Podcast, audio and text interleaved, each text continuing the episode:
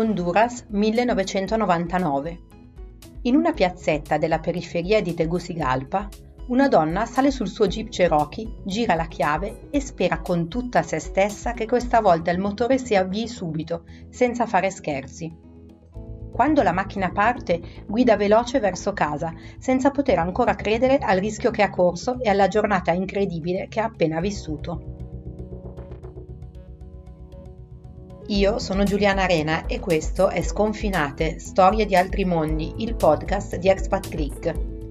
Vi raccontiamo storie di vita ordinaria in espatri spesso straordinari, esperienze di vita mobile a tutte le latitudini della nostra comunità di donne senza confini.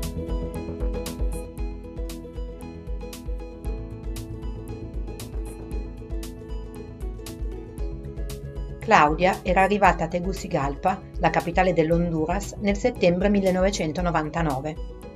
Era lì perché suo marito si occupava, nell'ambito del suo lavoro per la Croce Rossa, dell'emergenza dell'uragano Mitch, che aveva colpito le popolazioni l'anno prima. La casa è molto lontana dalla scuola e dal centro della città. Questa era una casa molto, molto carina, nella foresta pluviale, ha un dislivello dalla capitale di circa 500 metri, quindi c'era una mezz'ora di strada, tutta curve, tutta tornanti, per raggiungere la città, e ovviamente io avevo bisogno di una macchina. Appena arrivata, Claudia compra un Jeep Cherokee usato che subito si rivela un disastro. Spesso stenta ad avviarsi e sono necessari moltissimi tentativi prima di riuscire a partire. A volte il motore si mette addirittura a fumare. E dopo un po' Claudia decide di metterlo a posto al meglio e rivenderlo, anche perché nel frattempo un'amica le ha venduto la sua Toyota in perfette condizioni.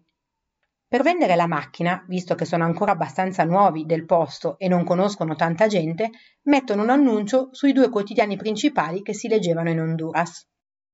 E subito, appena l'inserzione è uscita, mi è arrivata una telefonata una sera di un signore che mi ha detto: ho letto il suo annuncio, sono estremamente interessato perché io ho una finca, cioè una fattoria con un grosso appezzamento di terra in Olancho e ho bisogno proprio di questo tipo di auto per girare nella mia finca. Allora, Olancho è il dipartimento più grosso dell'Honduras, sta nel centro dell'Honduras ed è conosciuto localmente come il Far West, perché lì si sa quando si entra, ma non si sa quando si esce. Gran parte degli abitanti di Olancho sono proprietari di grossi appezzamenti terrieri, girano con il cappello alla cowboy e insomma c'è un po' questo mito, no? di questi olanciani, grandi proprietari terrieri, eccetera. Il signore le dice che il giorno dopo proverà la macchina e, se tutto a posto, la comprerà immediatamente. Claudia è contentissima, suo marito è in Guatemala e spera di aver risolto la questione prima del suo ritorno. La mattina dopo porta i bimbi a scuola e va a ballare nella scuola di ballo che frequenta con alcune amiche. Racconta loro della telefonata dell'olanciano e tutte sono contente e si dicono certe della conclusione dell'affare. Gli olanciani sono noti per non perdere tempo. Vado al luogo dell'appuntamento, parcheggio il mio Jeep Cherokee che avevo portato lì perché appunto fosse testato e vedo effettivamente questo signore olancianissimo, nel senso che era un tipo alto, aveva questo cappello da cowboy appoggiato a un'auto. E ci guardiamo e lei: sì, sono io, salve salve. E lui mi dice: questa è la mia auto, quella a cui era appoggiato, no? Mi dice: la lascio qui parcheggiata mentre andiamo a provare la tua. Io salgo sul mio Jeep con lui alla guida e via che si parte. Ora, io mi sono chiesta tante volte, con tutta la vita che avevo alle spalle, in paesi anche complicati, paesi africani, non ero poi una ragazzina, insomma, avevo già anche una certa età e tutto quanto. Come ho potuto salire in macchina con questa persona che non conoscevo, che non mi aveva mostrato nulla? Un uomo alla guida della mia auto, ma io in quel momento non mi sono fatta nessun problema, sono salita con questa persona e questo ha incominciato a guidare, si è avviato verso la periferia della città.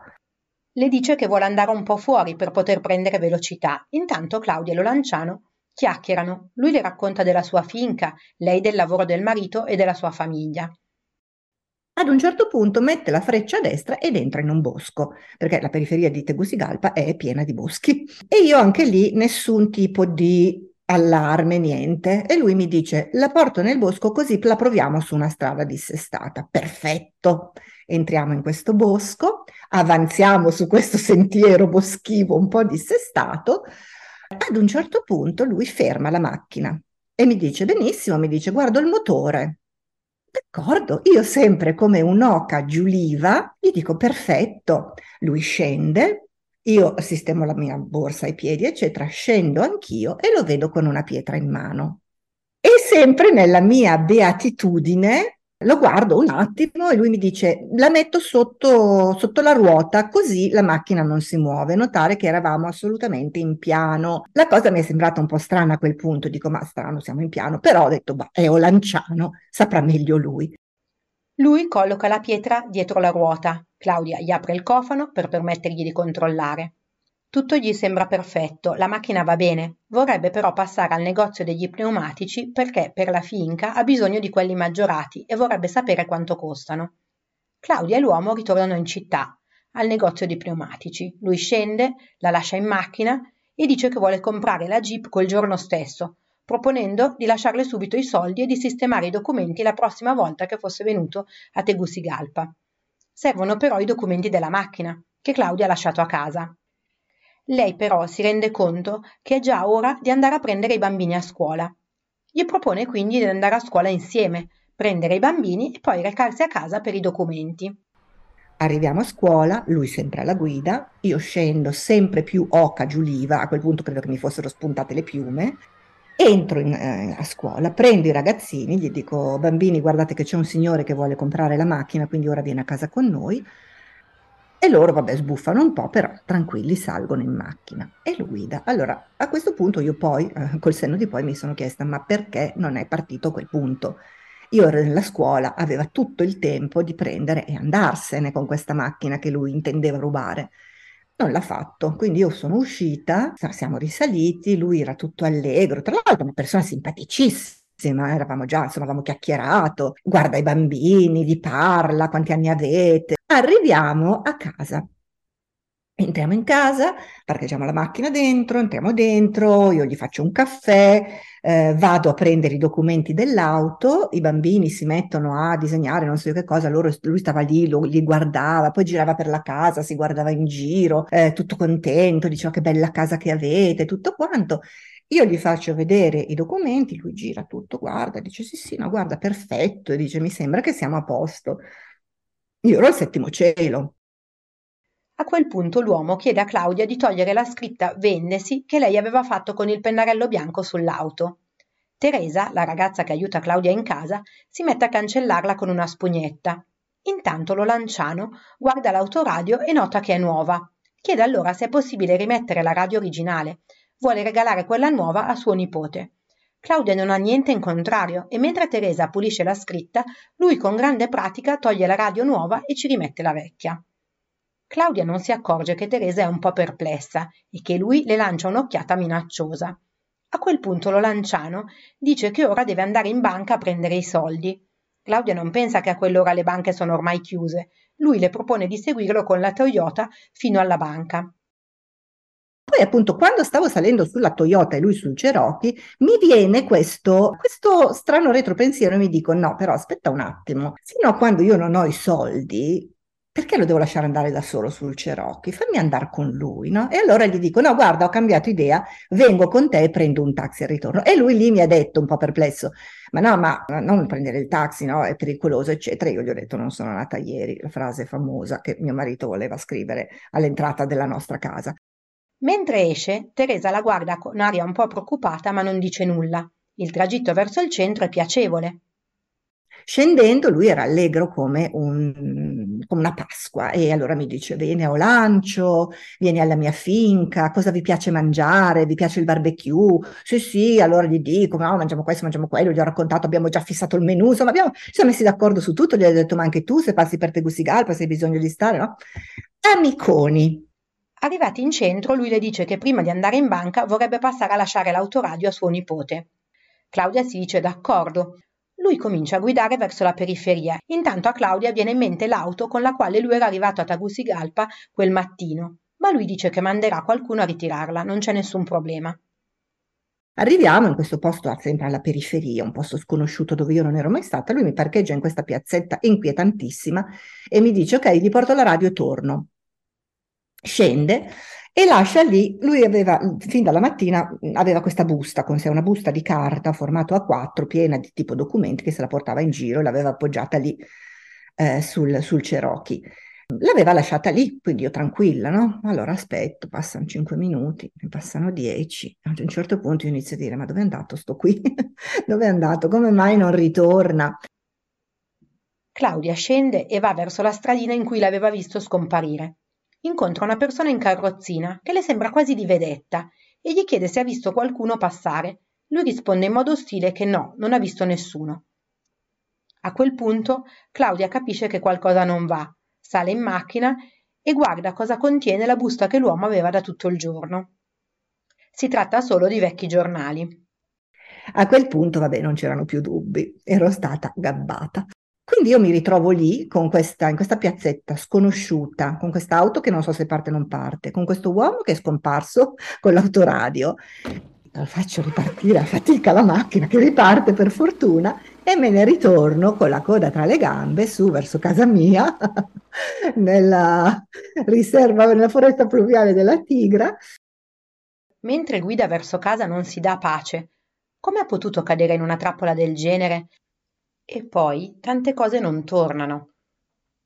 Ha fatto tutto questo per rubare un autoradio, cioè è passato tutto il giorno con me, ha avuto mille possibilità, la pietra, me la poteva tirare in testa, poteva scappare quando eravamo a scuola.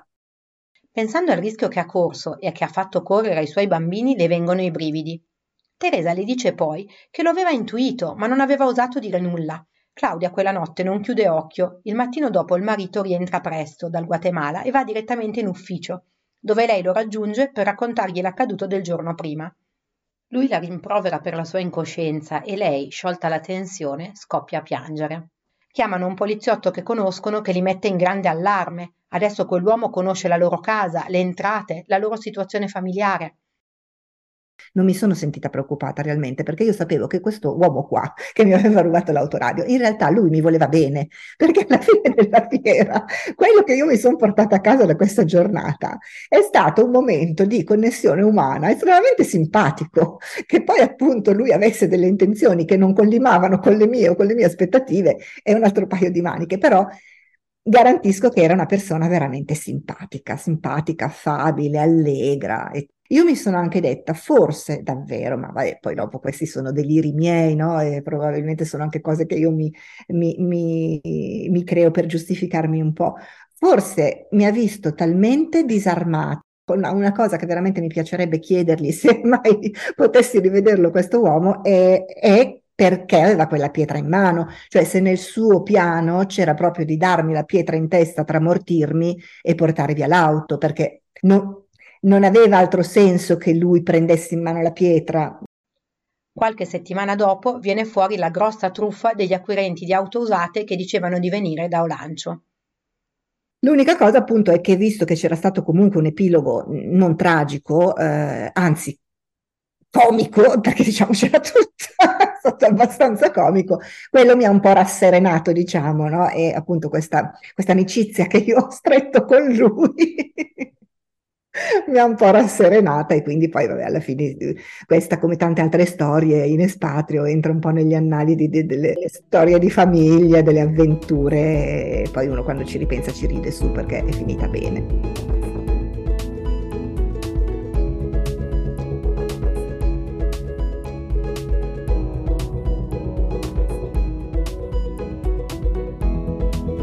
Avete ascoltato Sconfinate, storie di altri mondi, il podcast di Expat Click che racconta storie di vita in espatrio. Trovate il testo di questo episodio sul sito expatclick.com. La colonna sonora è Lost di Buckwise. Se volete scriverci, magari per raccontarci la vostra storia di espatrio, potete mandare una mail a podcast@expatclick.com.